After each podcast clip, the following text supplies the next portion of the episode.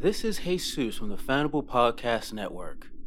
And if you are driving on the long drive, make sure to pull over if you see the following hitchhikers Thomas Seymour Turner, Ernie Carafa, Girl in Gold Boots, David W.F., Night Spider, Matthias Pills, Unheeding, Eric, Sekana Gaudi, and Nielsen Harrow. Thank you for your support and safe driving.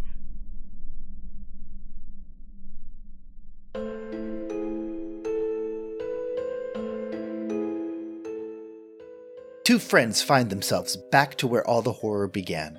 With a man of oil and fire stalking the outside of the sanctuary, our two protagonists must find an escape. With the doors ablaze and the shadows watching, they find their desperation pushes them towards an exit that is both crawling with mystery and swarming with despair. Welcome back to episode 3 of The Long Drive Against the Windshield, brought to you by the Fandible Podcast Network.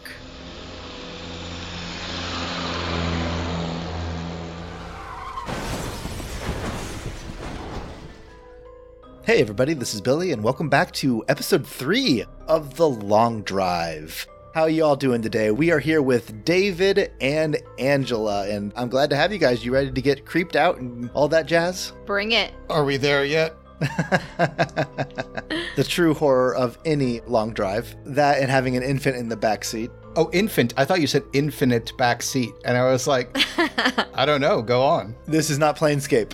oh, God. So, where we left off is we've split the party, which is what every game loves to do. Jesus, who is playing Hank, has taken Charlie, the other Charlie, or maybe the real Charlie, we don't know yet, in the car to escape, well, the oil man's truck as it's chasing them down. Of course, Lee had gone into a nearby bus to find another Charlie, maybe the real Charlie, and while he was there, he met up with the oil man himself. The party was split. The oil man chased Charlie and Lee into the nearby rest stop, the rest stop where they had originally started this whole horror setting with. And now that's where we're at.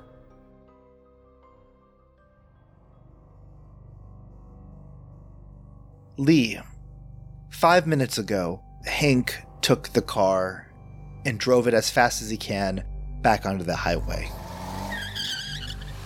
Through the glass, you saw the truck of the oil man, even though there is no driver, follow after him. Its engine growling and that reverberation filling your bones with terror as it passes. Of course, you've been a little busy yourself to focus entirely on Hank. Standing outside of the rest stop, staring at the both of you, is the oil man himself. A hulking figure that is close to maybe seven feet tall, easily over 300 pounds, wearing stained overalls and a welder's helmet. The oil man is holding what looks to be some sort of jury rigged flamethrower. And while he hasn't followed you into the rest stop, he is just staring at that door, occasionally firing his flamethrower at it, engulfing it with flames. Blackening the glass there, but so far it's holding. It's not breaking or cracking or anything. He seems almost like annoyed that he can't go further. Lee, what are you doing? Catching my breath, ducking behind. You said we're in a rest stop? Yes, it's a more of a welcoming center. There's not much here. There's a couple of vending machines, like I said before, and in the middle, there's that desk with some old flyers on it, a broken telephone, that wasn't so broken when you were last here. And then, of course, in the side rooms, you definitely spot what is the two restrooms, women and men. Lee is in between gouts of flame from the inconvenienced psychopath. He is wedging a chair underneath the handles of the entrance into the welcoming center and then running and hiding behind the desk even though he's not approaching and trying to get in, it feels a little bit more secure than it had been a little while ago. Charlie, you've had quite the night. Not only have you been ditched by your friends, left at this creepy ass rest stop, you've also experienced a little bit of horror yourself. You keep on feeling as if there's bugs everywhere crawling on you occasionally. You you occasionally reach over your shoulder to swat at something, but there's nothing there. And even though you were you were never a fan of this rest stop, you didn't realize how terrifying it was until you were back in it. And then of course, let's bring up the elephant in the room. You saw yourself standing next to Hank outside. And the look that you gave yourself was the look yourself was giving to you. Both of you were scared, terrified, and while you would have thought seeing your doppelganger would immediately fill you with, like, you know, anger or annoyance that someone has taken your face, you don't feel that almost because it, it, felt like you were absolutely staring at another you, not somebody wearing your face, it felt like it was you. It was an incredibly weird feeling. How are you doing right now? What are you doing, Charlie? Charlie is already behind the desk and she is very jumpy and like as Lee is wedging that chair under the door like every clank, every squeak of it jiggling into place causes her to jump again uh, as well as you know she keeps swatting at her her shoulders shaking out her shirt with nothing there angela if it's okay with you i'd like you to make a courage roll difficulty six and that's just a virtue one success for a brief second you feel that terror begin to rise as if you're stuck and you're claustrophobic and the walls were closing in but you close your eyes and you concentrate and you focus on your breathing and you're fine for now. Well, as fine as someone can be in a situation like this, but for now you, you aren't panicked. Though I'm sure you're curious as to who the hell is outside shooting a flamethrower at you. So when Lee makes his way back behind the desk as well, a very panicked Charlie just says, "Who is that? Who is that?"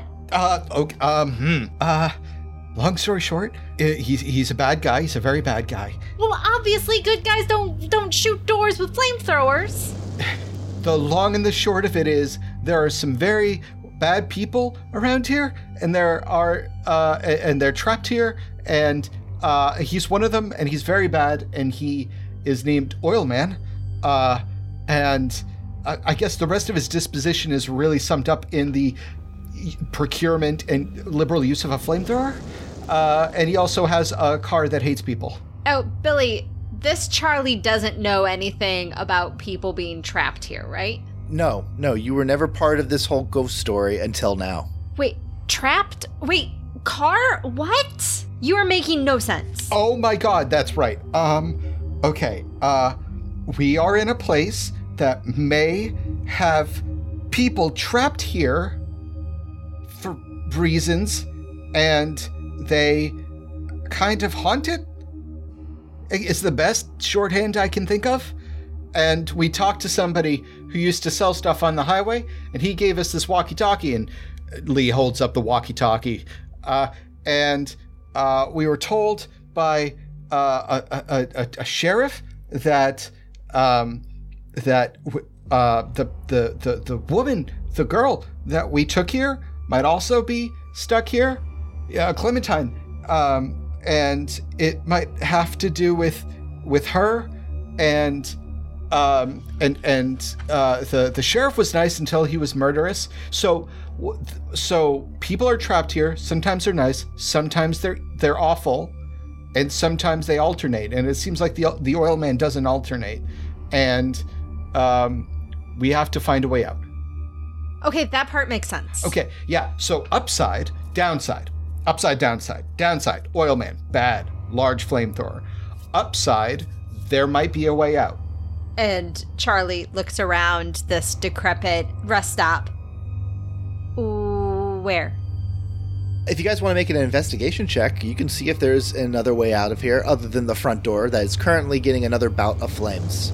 So, perception plus investigation. Okay, Ooh, nice. And you know what? I'm going to increase the difficulty to seven because you're afraid. Charlie, that definitely affects you, but not Lee because I think Lee has concentration. Correct. I still have six successes. I still got three successes, which I was very proud of. You both look around, first towards the only exit that seems to be apparent, which is the front door. And then, almost on cue, you both look at each other and then look behind you. And even though the lights are out on it, you spot the outline of an exit sign in the back. Now, it looks like you have to go down a small little hallway, but that is where the exit is possibly at. Wait, what do we do when we get outside, considering he's still there and apparently there's an evil car? Lee, you know, puts his hands up, said, You know what? Honestly, I don't know. I have no idea how we're possibly gonna. And then he looks at his hand that is holding one of the walkie talkies. Okay, I don't have a plan, but I have something better. We have a Hank.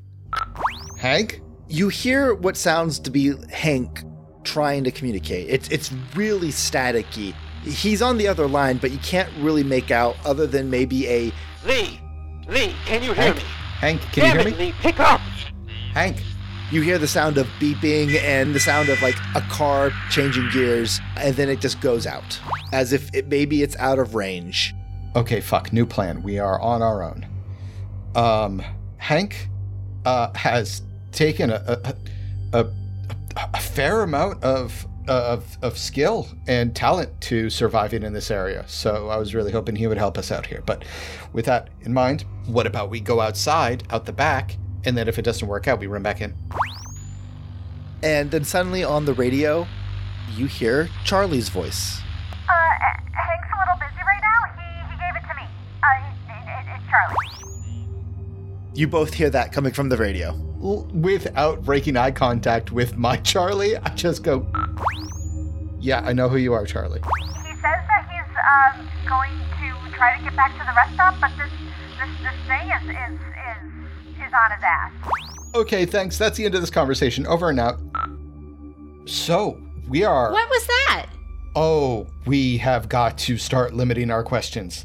Um, it, it seems like Hank and other Charlie are currently being pursued by the evil car that I mentioned earlier. Wait, so the evil car isn't here? No, I hope not. I hope evil Knight Rider is otherwise indisposed. You hear another bout of flame hit the window. Yeah. And as you look over this desk, you see that the window's glass is holding still, but it's definitely blackening. Oh my god, that chair is not going to hold forever. Okay, we got to get out of here. Let's try. Um, you, you looked like you saw something out back. Oh, you both saw. There is an exit sign that it, the light bulbs inside the exit sign is completely gone, but you still saw it through the dark. So it's pointing you to a back door. All right. Okay, let's try that. Uh, I've got the walkie-talkie, so I'll go first. Oh, why is that a thing? You volunteered. No takebacks. No takes backs indeed. David, you stand up and you're heading off towards the back of this place. And as you look over your shoulder, you see that the oil man still isn't advancing and he's still just staring at that front door. And since you have an eidetic memory, I'm not going to make you roll for this. I'm just going to remind you. When you met that sheriff and he said the oil man couldn't come in, it seemed because there was some sort of battle of willpower Right. that as if the sheriff had claimed ownership, but the sheriff did say that he's not strong enough to keep him out. Now, you don't know what's inside this rest stop, but part of you wonders if it's strong enough to keep Oil Man out for that much longer. As you look at him, you do notice he's taken a step, a single step closer to the door. But again, it's a slow advancement. okay. But that doesn't matter because you're heading towards the back exit and what could go wrong. Exactly. I mean, ideally, we won't set off the fire alarm. That would be embarrassing. You guys make it to the back door, and it is basically your standard fire door. You easily push against the door rail. There's a loud screech as a door that's not been opened for probably five, ten years is finally forced open. And throughout the night, that echo of that screech just flies out there. And out behind this rest stop, it looks like the darkest dark you've ever seen. Unless you want to turn on your flashlight, David. Heck yeah. Oh, All right, I should mention, don't go into the corn. The corn is bad. What? It's a little, yeah. Lee, you activate your flashlight, and the beam slices out through the night. And the first thing you notice is right behind this place is tall weeds, and past that, it seems to be some sort of woods. But it's not a deep woods because you do see signs of maybe there's metal behind the woods, like a junkyard. You're not sure. But right now, you don't hear the sound of footsteps running around the building. You don't hear the chirping of crickets. It's just kind of that void of silence that this place has really perfected.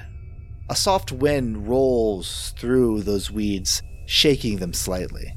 But other than that, you seem to be alone with Charlie. Okay.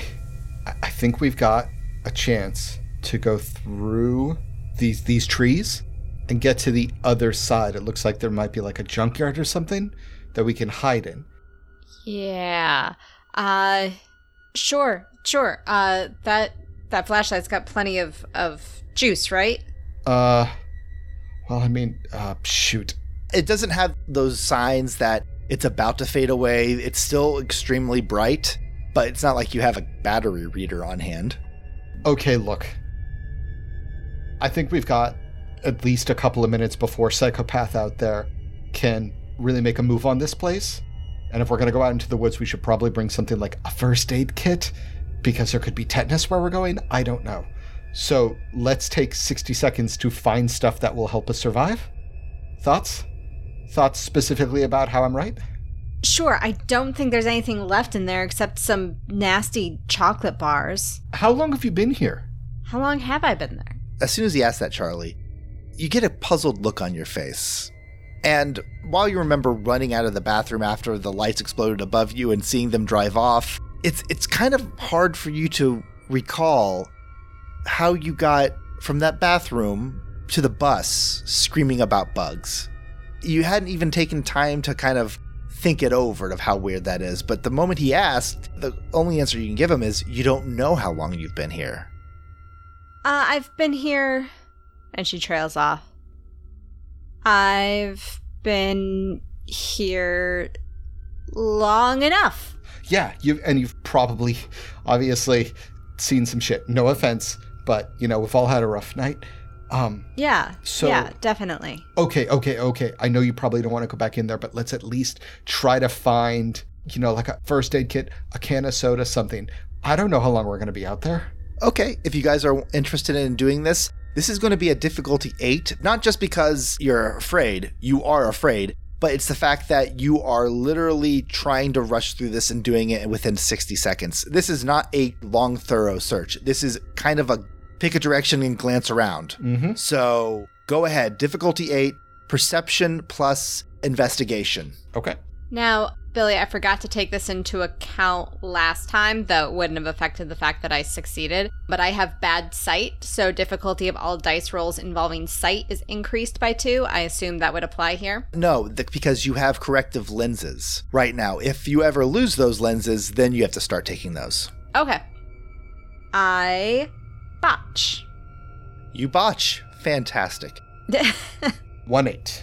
David, as you are running around, just kind of trying to think like a person who would try to hide something in here, because you have to think you can't be the only person who ever accidentally crossed over.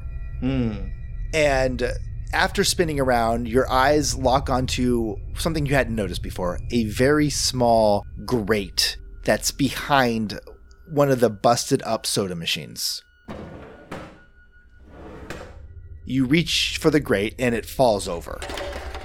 You don't have to do any unscrewing, it just falls to its side. It looked like the soda machine pressing against it was the only thing keeping it up. And what you notice inside are a note written on a napkin, but it is so yellowed with age that you can only get a few words out of it. It looks almost like uh, an apology. Dear Susan, maybe?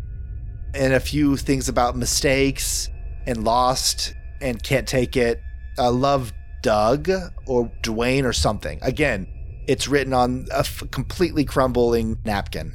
But what you do find written on Sharpie on the vent inside is I only needed one in a smiley face.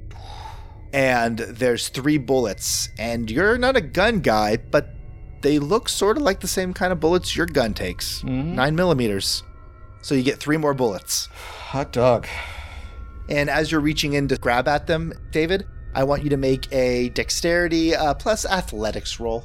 This is to reach for them, or this is after I've reached for them? You're reaching for them. Okay, cool.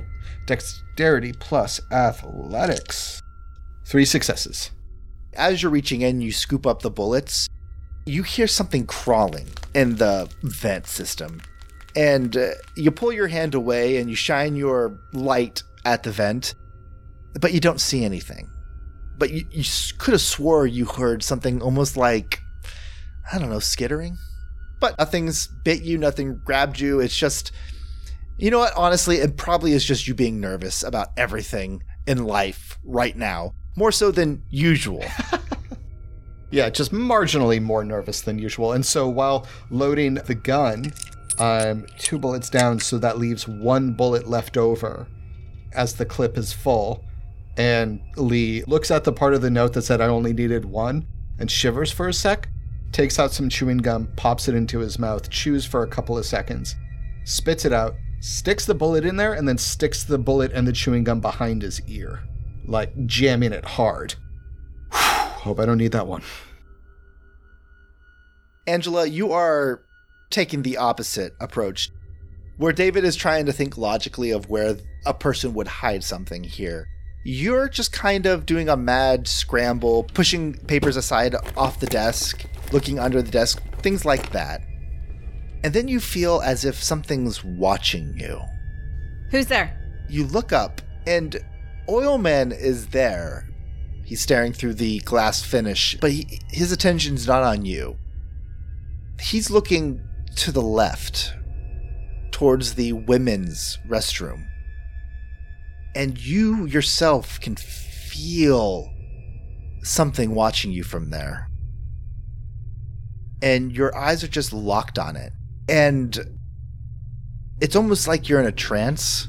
So much so when Lee eventually grabs your arm to draw you back to reality, Yeah. you don't even realize how long you've been standing there. Lee, you noticed Charlie just standing staring at the door. And even when you called her, she just wasn't responding. Charlie? Charlie.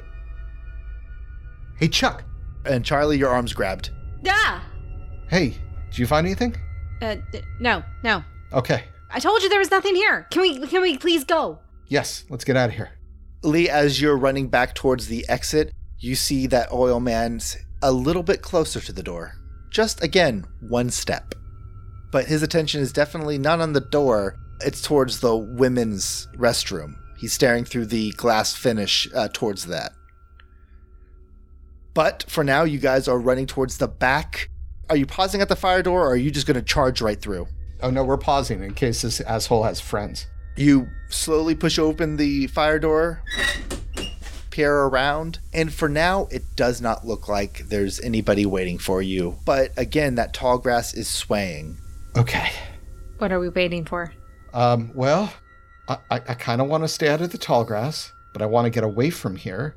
So I'm looking, and I sweep the flashlight around a couple of times. I'm looking for a way for us to get away without getting further into darkened, bush filled areas, if that makes any sense. Charlie, as he's talking, something catches your eye. The grass is kind of calling to you. The the tall grass, not in a creepy way. It's it's in a very familiar way, just kind of how you always feel when you want to take a picture of something. I'm gonna pull up my camera and take a picture. Lee, you're surprised when Charlie raises her camera because you would have sworn that camera was in the car. Yeah, I'm speechless she pulls it up. Angela, go ahead. You have the explanation on the merit of how to do this. First, make a perception plus awareness to see if there's. Is that supposed to be alertness? Uh, yes, yes. And what's my difficulty? Difficulty is seven for this one. Two successes. Okay, with this success, roll your intelligent plus occult, determining what it means. So you can take your extra success and put it onto the dice roll here. And that is one success. Charlie, you raise your camera almost by instinct alone, and you take a shot. Your camera flash illuminates the night sky just so briefly, and then it spits out the Polaroid. You bring the Polaroid up, giving it a few shakes as it starts developing, and Charlie, what you're seeing right now is there is the tall grass and there is the night sky and there's the woods behind that. But in front of the tall grass, to anybody else, it would look just like a weird shadow that happened because the flash, maybe it glinted off something. But to you, it looks like some sort of dog.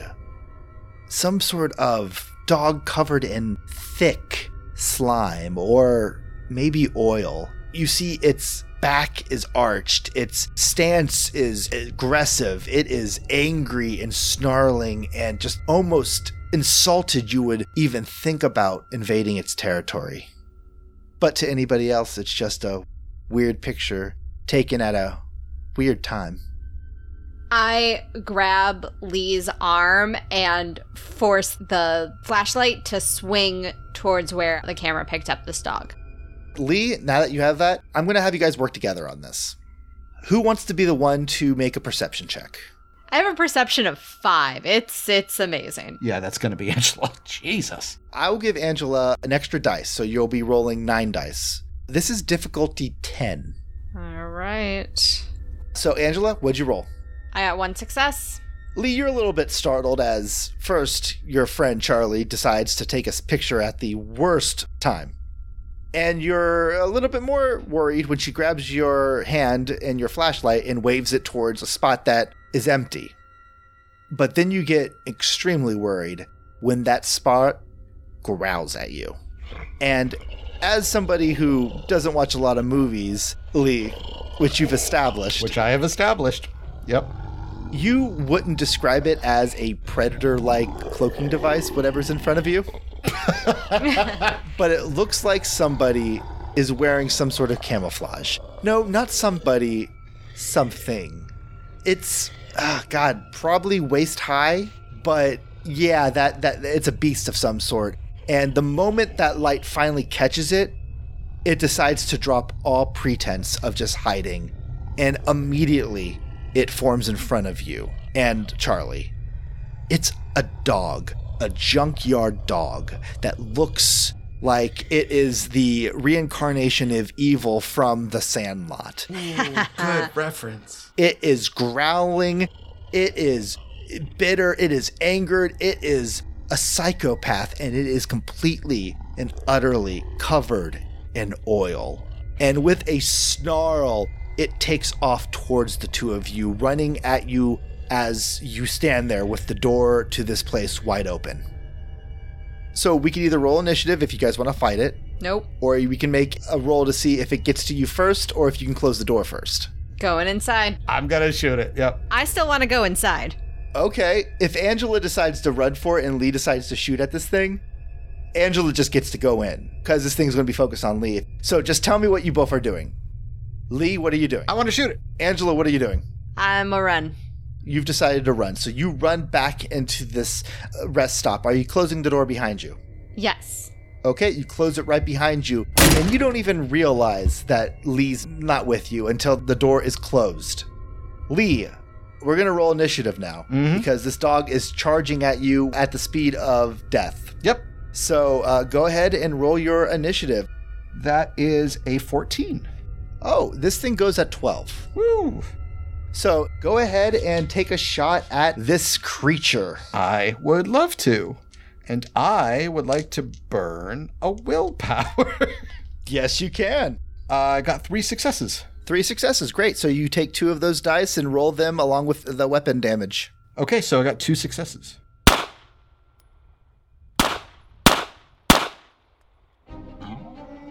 All right, so you fire at this thing and you take a good chunk out of its shoulder, but that doesn't slow it down that much. It stumbles a little bit, so when it jumps at you, it's going to have a harder time to hit you, but with its teeth, it opens up and tries to take a bite out of you. It got one success, so it gets to roll now seven dice. brutal. Okay, well, that's a lot of ones, but it did end up getting two lethal bites onto you as it latches down on your leg, just burying its teeth, and you could feel that mixture of saliva and oil just mixing with your blood. I'm probably screaming before and then a completely different octave after. So you let out a howl of pain as this thing sinks its teeth into you. Charlie, your turn is now after the dog. So you finally snap out of this fear induced run and realize that Lee is still outside. How far away from the door is he? Not that far. I don't think he charged the dog. I think he just stayed outside as you ran inside. So I think he's like right there. Is there any debris in this hallway? Like, specifically, I'm looking for something like a long pointy stick that I can use to try to get the dog off of his leg. You know what? I'll give you this. Since you rolled so amazingly well when you first tried to, when you first found this place, I did. you see on the wall a fire extinguisher. Ooh, One of those old, bulky brass ones, but you're able to pull it off the wall. I yank this thing off the wall, use my shoulder to push the door open, and I'm gonna spray it at the dog. Okay, I guess this is firearms. Dex plus firearms to hose this thing down. Difficulty six. Uh, three successes. With three successes, this thing lets out a yelp. It's not so much hurt by this thing, it's just disoriented as the pressure and the, the mist must have gotten to its eyes. So for now, it's unclamping its mouth from Lee's leg and stumbling away one or two steps. Get inside, get inside. Lee, it's your turn. Oh, I hurl myself inside. Having bested my opponent in honorable combat, You stumble inside Lee as Charlie grabs the handle of the door and closes it. And a second or two later, that dog is slamming its body against the door, scratching at it, howling at it. And after it howls, you hear another howl. And then another one. And then another one. And after a few seconds, more dogs are joining in, and it sounds like more things are scratching at the door. So going out that way is a bad idea. fuck! What gave it away? Lee, your wound is gross. Like, you're sensing you should probably try to clean it out because right now you see that you have a decent bite into your shin, but it's also just mixed with a bunch of other crap. Oh god, I need a bathroom. Bathroom, bathroom, bathroom. Help me, help me, help me. Charlie will help him back, but I have a feeling that she's gonna pause before actually going into the bathroom. Charlie, subconsciously, you are not going into the women's bathroom. You immediately take him to the bathroom that's not as close, the boys' bathroom. And you kick open the door. And again, from our first episode, we established this is a gross bathroom. It's utterly gross. And Charlie, you don't spend a lot of time in boys' bathrooms, so you don't know if this is like the standard. but if it is, you pretty much have given up on men altogether, if that's the case. Yeah. That sounds fair. We call this level of cleanliness in men's bathrooms the animal house. You do see the dirty mirror. You do see the one sink that worked last time. Lee, you guys can hobble there. Okay. Uh, fuck, fuck, fuck, fuck, fuck. Water, water, and soap. Water and soap. Oh, this is gonna hurt so much. Yes, go ahead. Lee, you absolutely are lathering your chin up the best as you mm-hmm. can. And and guess what? You also are a clairvoyant because it does in fact hurt. absolutely. You know what? Maybe you didn't guess it would hurt this much, but yeah, it absolutely is painful. Don't forget, I think that now that's taking you down to negative one. Negative one in rolls, yep. I'm going to be a kind storyteller. Since it was a targeted attack, you're only using that on physical rolls involving your foot. That is very kind. Thank you very much. I would like to roll medicine on my body, please. Go ahead, by all means. Angela, do you have any medicine?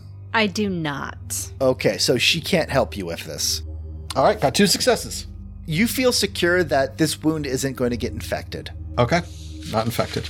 Yep. You feel secure that you've gotten in there nice and deep and scrubbed out everything. So I tear off part of my shirt, wrap it around my leg to like staunch the bleeding and make like a, a just a makeshift bandage. So when I wobblingly stand up because of the, the description of my character from the first game, I'm now wearing a midriff Metallica 1980s tour shirt. So yeah, you stand up and you wobble. okay. Oh.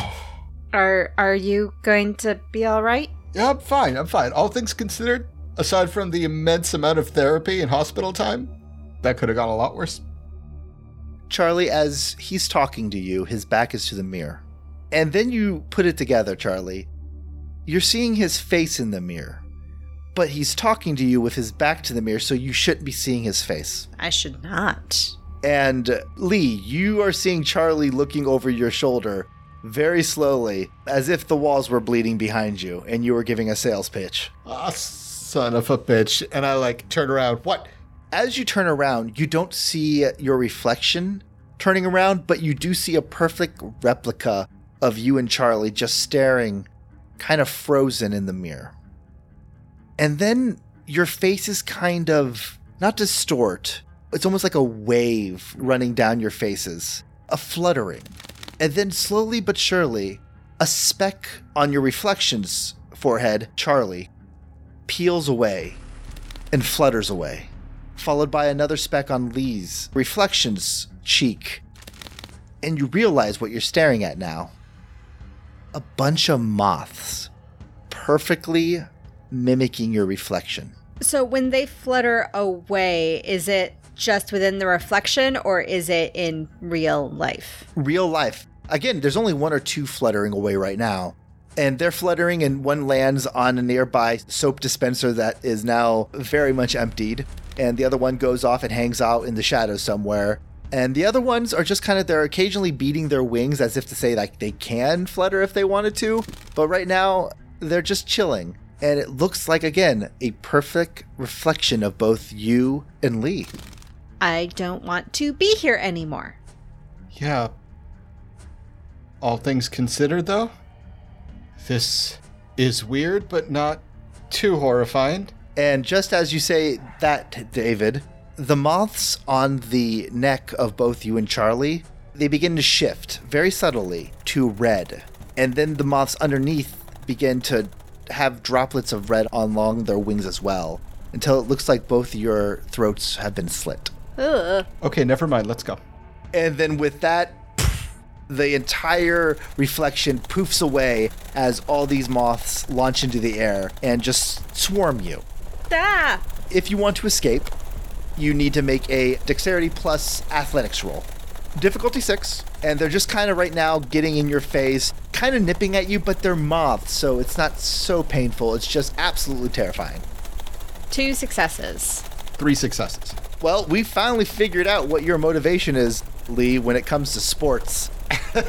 you guys bolt. Even with Lee having his negative one because of his leg, he still bolts.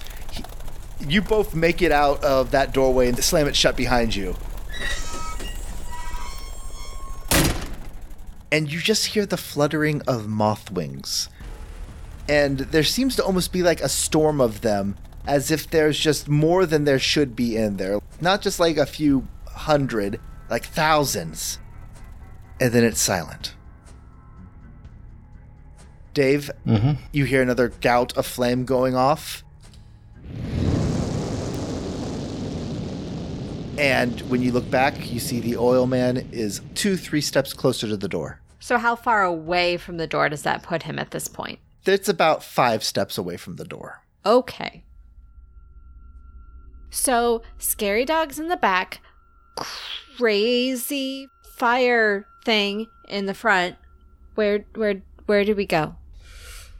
Okay, so. Uh, when we were talking to the sheriff, you weren't there, but he was he was an alright guy until he tried to kill us. He he made it sound like whenever you're at like a place in this shitty town, that if there's already somebody at a place like a building like this one, and the oil man shows up, the oil man can't just like walk in, right? It's kind of like a he just can't. And I think he's afraid of the moths. That's what I'm trying to say. I think he's afraid of the moths. The moths are bad, but so is he. Uh, that's that's that's as far as I've gotten on my the- theory. But he's going to get in. He's he's walking closer. Uh, yeah. There's one place that you haven't checked yet. You've been in the boys' restroom. Oh my god, yeah, of course. All right, Charlie, I gotta ask you. Are there moths in the girls' bathroom? Because I don't want to walk in. I don't want to just walk in. Like, I feel still, I still feel wrong about that. I feel like it would be inappropriate of me. Charlie, as soon as he brings up the women's bathroom, you feel like there's ants on your skin. Charlie gives a full body shudder. Christ, is that a yes? It's a bad idea to go in there. Like, It's the good night for bad ideas, Chuck. Okay, I'll do it. And I'm gonna shoulder open the door of the women's bathroom. Flashlight in one hand, gun in the other. You push open the door to the woman's bathroom, David. And Angela, even though you're terrified of this place, Charlie can't help but look inside. It is completely dark in here.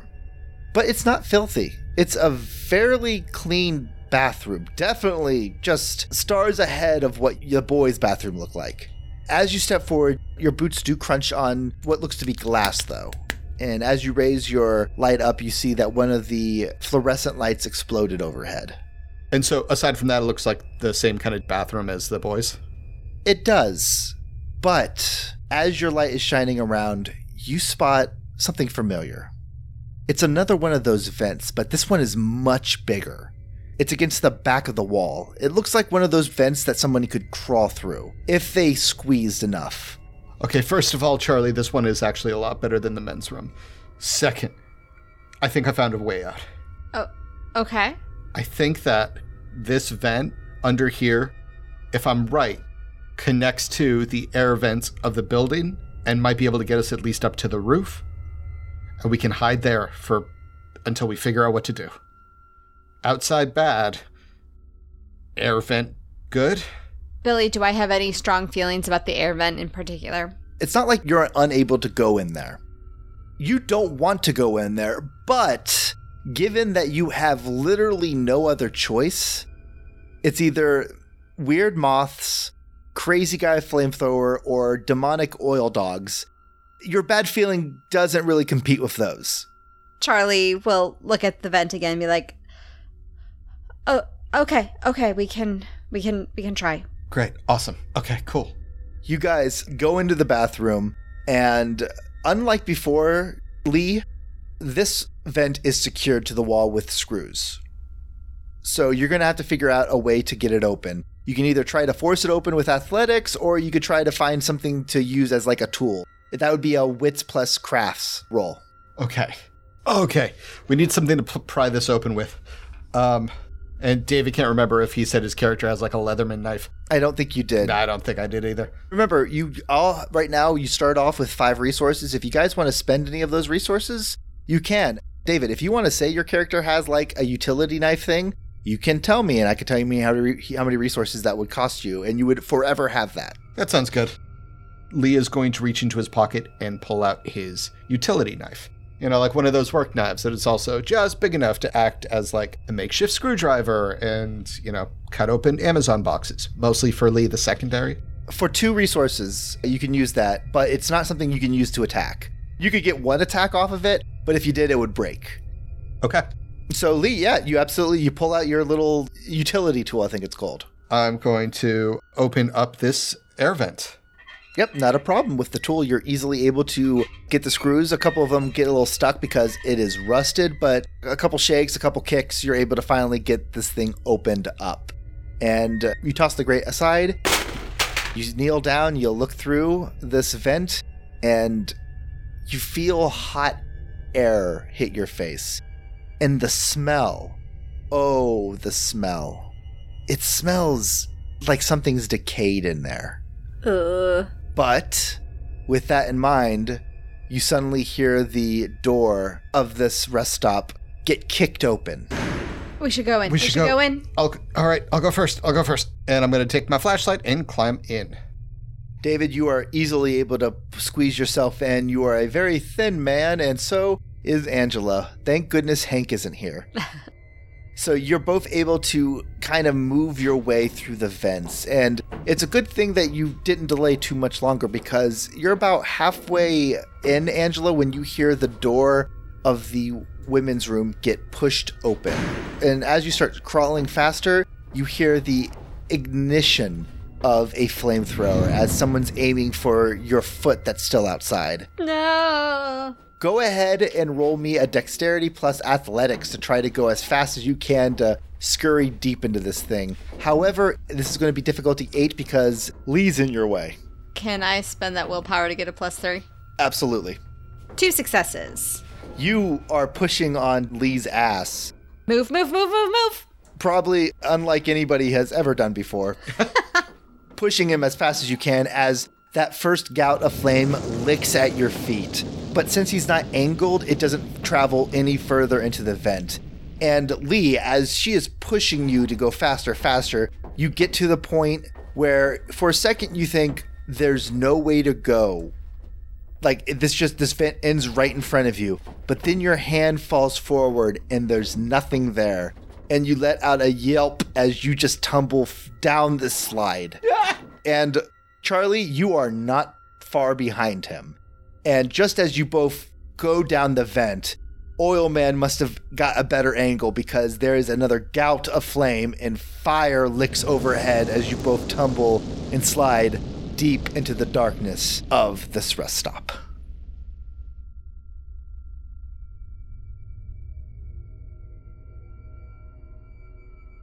This is Billy, your storyteller, and I want to thank you for tuning into the Fandible Podcast Network. If you want to follow more of Fandible, go to our Twitter or Facebook. You can find us on Twitter at Fandible and Facebook at Fandible Podcast Network. If you'd like to help us create more of these episodes, feel free to donate at our Patreon. You get monthly games and supplements from us, fan games, and early access to episodes. Thank you again for listening, and be careful on the long drive. Hello, and welcome to The Other Place. The land of Fenrain has been on the brink of doom for years. Necromancers and the dead are rising on the edges of society, threatening life and peace across the land. Deep in the shadows, others try to unearth secret knowledge and unspeakable power. In Season 2, we follow Roberto, Talana, and Teko as they journey from Gilder, fighting the dead on a mission to stop a powerful evil. So he's just lunging at the first one there. He pulls out the weapon, gets it in both hands, rushes at the first thing, and then kind of leap jump stabs it. That way it can't get a chance to dodge out of the way. and he goes freeze frame and like ice crystals just form over the undead creature and Takoa like twists his trident in it and it just shatters. So I come charging in. I have this great axe, so I use both my hands and I take it over my head and I chop it down, screaming, Die, thing! Technically, it's already undead.